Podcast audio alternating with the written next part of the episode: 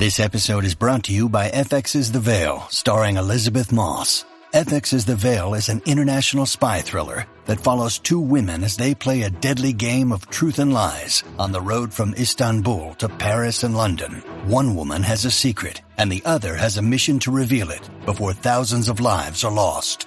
FX's The Veil, now streaming, only on Hulu.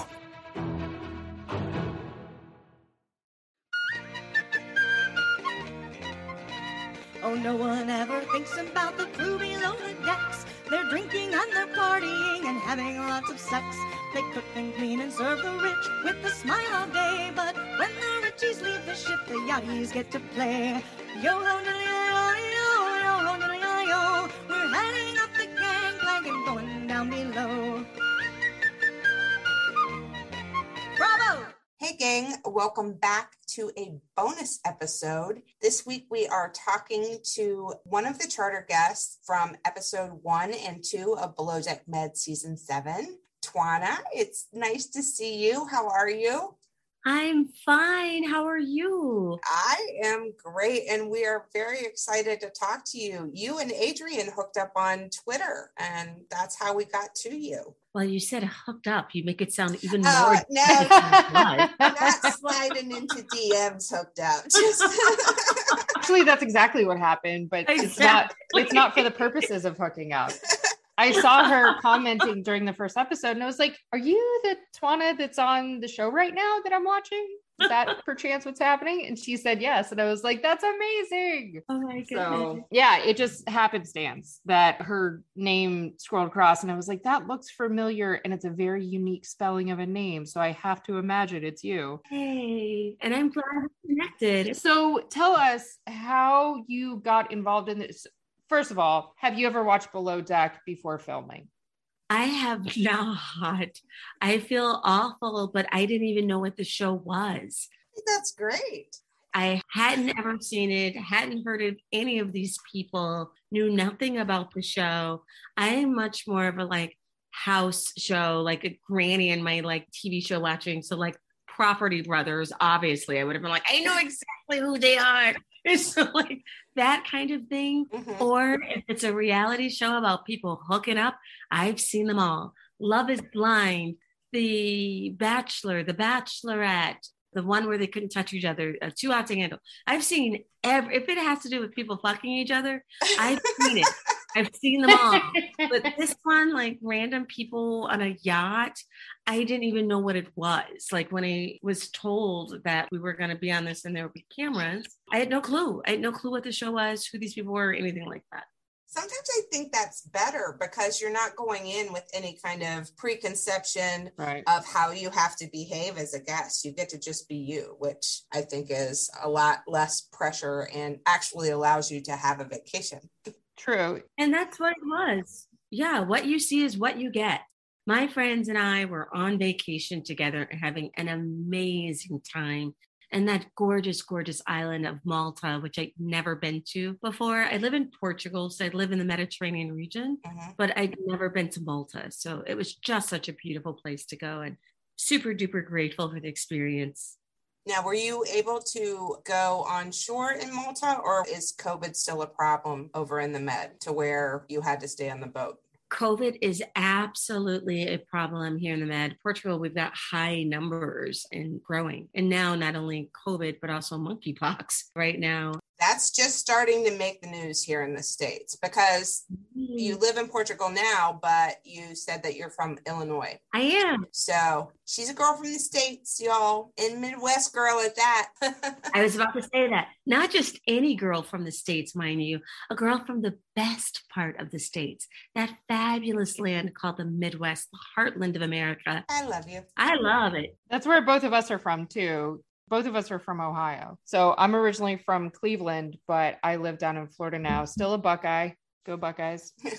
but when you were saying just a minute ago that you watch Love is Blind and a lot of shows about people hooking up, Below Deck is still very much about that. I'm just sure from your experience that you didn't really see or know about any of that until you watched it, I'm guessing. I saw what everyone else saw on TV. Like I didn't know anything. I was, oh wow, they've got some history, right? So like I had no clue. I knew nothing more than what everybody else knew when they watched the show as I did. So I had no intel or anything about any of that stuff. Like I just showed up with my friends in a boat. there you go. And so Billy was the one who invited you. I've known Billy for ages. He's the sweetest human being, wonderful, beautiful heart. Billy and I have known each other since when did we meet? 2005. So I've known Billy for almost 20 years now. Wow, that's awesome. Right on. I feel like editing didn't do him a lot of favors in the first episode, but I feel like they also had to like come out the gate and make it really dramatic but we saw an entire tilt shift on the second episode, which my favorite moment so far of the season was you guys talking to Kyle about coming out and his whole backstory, which I just thought was awesome because it really gave us a lot more depth to him and made the rest of the relationship that we saw with you guys make a lot more sense throughout the rest of the episode where he was kind of playing around with you and joking with you. And it seemed like he really loosened up a lot with your group after that conversation. I thought it was really cool that you guys were so accepting and willing to help him usher himself into the community. I just thank kyle for that gift I think whenever anyone tells anyone about their partners or their sexual orientation or whether they're single or dating, as long as you're not trying to fuck them, really, it's none of your business, right? no one's business who's doing what with anyone. It's like I'm very much just like do what you want, do do what you want, chick. And I want to do what I want, so stay out of my business. Yeah. And so like I'm very much that. And as a sexual health educator, like this is what I do. And so I feel like whenever anyone gifts me with the knowledge of more about them. That is a gift. They don't owe that to me. And I see it as a gift that someone's given to me. And I just respect that. And for Kyle to say the things that he said, I'm just appreciative that he felt that he was amongst people who would value him as the wonderful human being that he is. Right. You gave him the safe space we often hear spoken of to be open. And the way you all celebrated him, and he was like, Thank you. That's what I wanted when I first came out. It was like he got a do over. You don't get many do overs in life. And he got uh, now very public because it's on international television do over and it was great to see you all embrace him. It was wonderful, really. I love that you said that because I think so often the way we traditionally think of this idea of coming out as if it's like quinceanera of sorts. Debutante ball, yeah. right, exactly. It only happens once and everybody knows about it at the exact same time. And then you did this thing called coming out and then, you know, clap, clap, it's done. You've come out right. forgetting that we come out, all of us, right, about a lot of different things over time to different people in different ways. And so for the LGBTQ community, just because you've quote quote come out to your family and or friends doesn't mean all of your friends and or all of your family knows maybe right. you're not out at work maybe you're not out or you were out in all the places it's possible to be but then you move to a different town and now mm-hmm. you're starting all over again. Or in Kyle's case, you're on national, international television. I had people in Lisbon telling me they saw it. Yeah. So like, you are all over the world. And I believe that particular show is a top rated show. So, I mean, it's it not is. like no one saw it. Like, yeah, you're coming out in front of a large number of people. And so I applaud his bravery, even though I don't like that we use that word, but the world is not fair. The world can be very unkind. And so, for someone who is in Kyle's position to have a certain level of privilege, he's white, he's a dude. Mm-hmm. And so, revealing a part of himself that a lot of people may not know, right? That took a lot of courage to do that in a very international way. So, kudos to him and have nothing but wonderful things to say about him as a person or anyone for that matter of fact. I never speak ill of the dead. Even people are dead to me. That's funny. So I guess we can't ask you any questions about Raygan then. oh, you're awful. You're awful. I have nothing bad to say about anyone.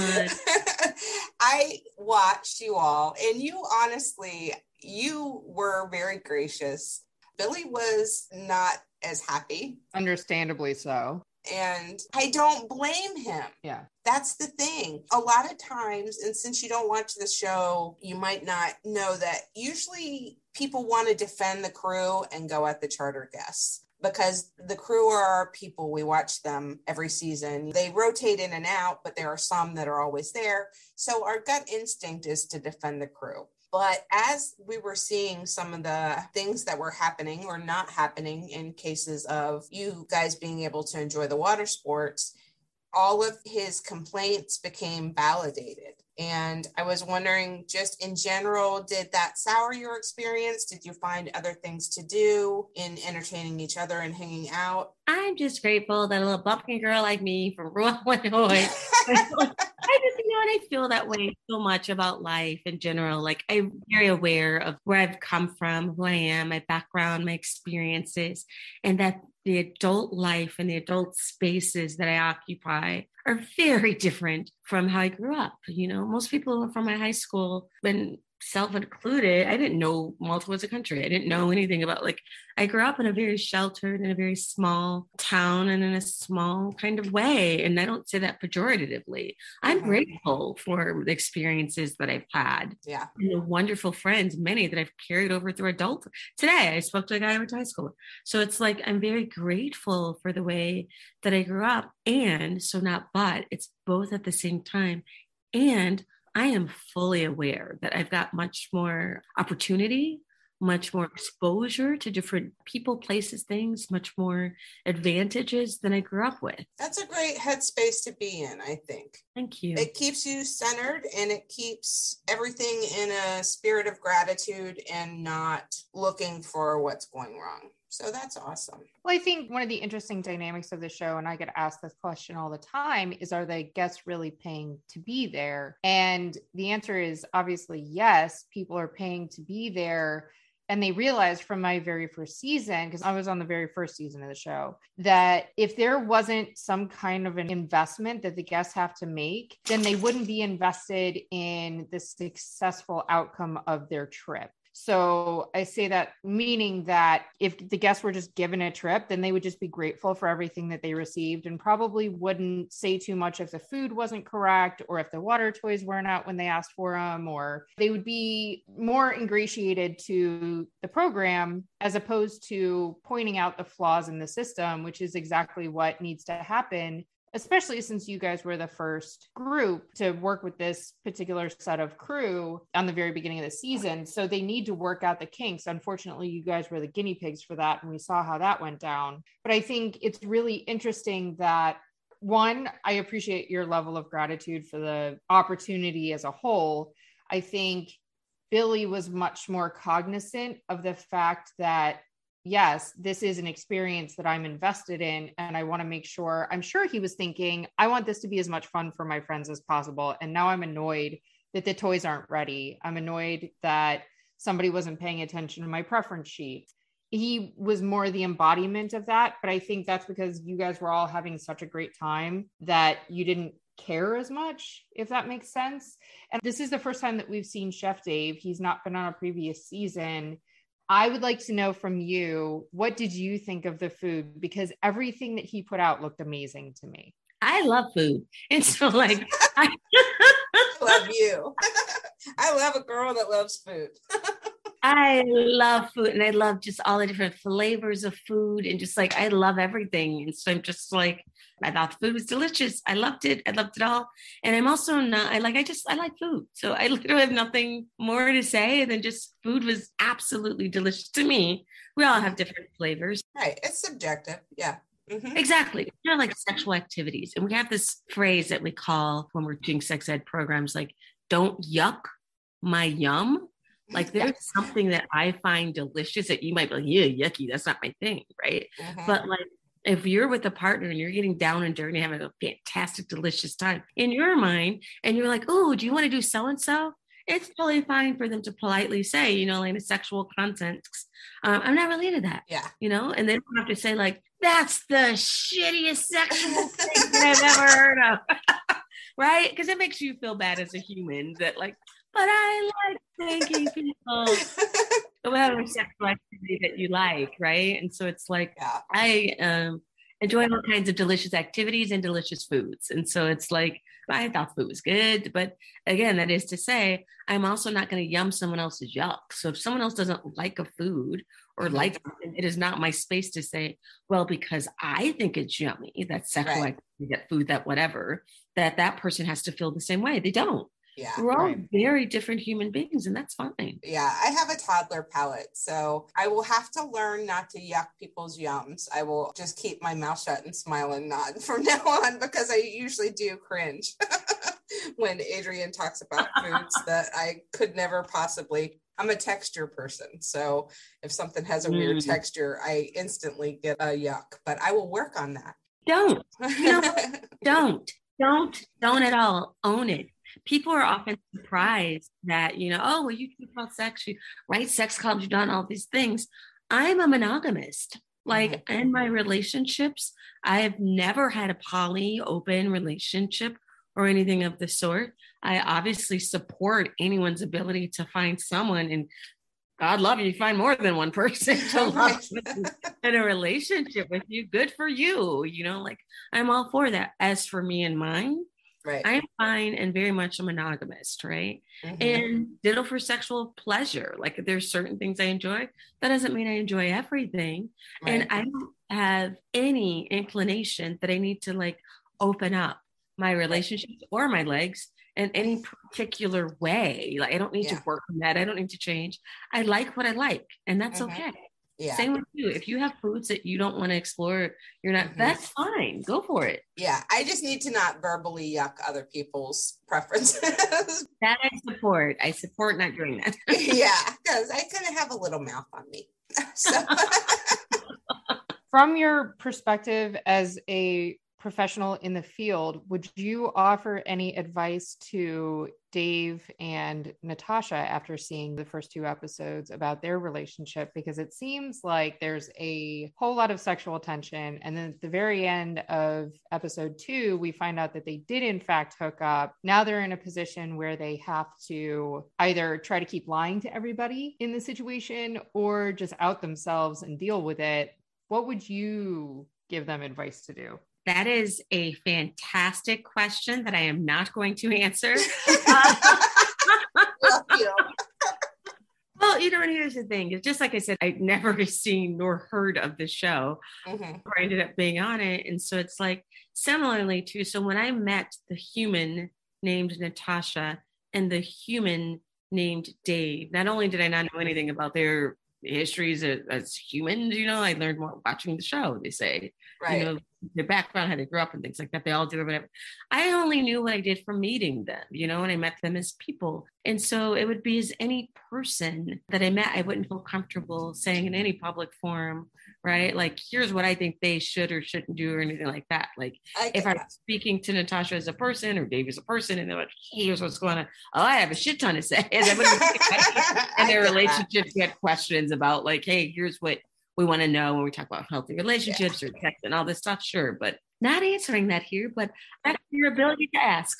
And that shows what a pro you are. And I love that. And I also love that you gave us the time to get a little insight into what it's like to be on the ship, what it's like to be on the show in general, and really appreciate you coming on here and talking with us. Always a pleasure to chat with both of you. Thank you. I'm so glad we got to connect and that we got to do this. And I hope we see you back on the boat again sometime. Never know. I didn't even know that that happened. Yeah, maybe you can watch the show now and you can come back on as a super fan watcher and give us your analysis. you were so funny. Thank you so much for chatting with me. Thank you. And thank you, everybody, for listening. We will see you for the recap of season seven, episode three. Bye. Bye. Take care, everybody. Special thanks to our friends who helped us create Gangplank Report. Down below, music and lyrics by Angel Tweeter Frail and Terry Abbott, performed by Lorelei of Florida. Production assistance by Michael Castaneda. Superfan intro by Blind Lawrence. Cast off, me hearties.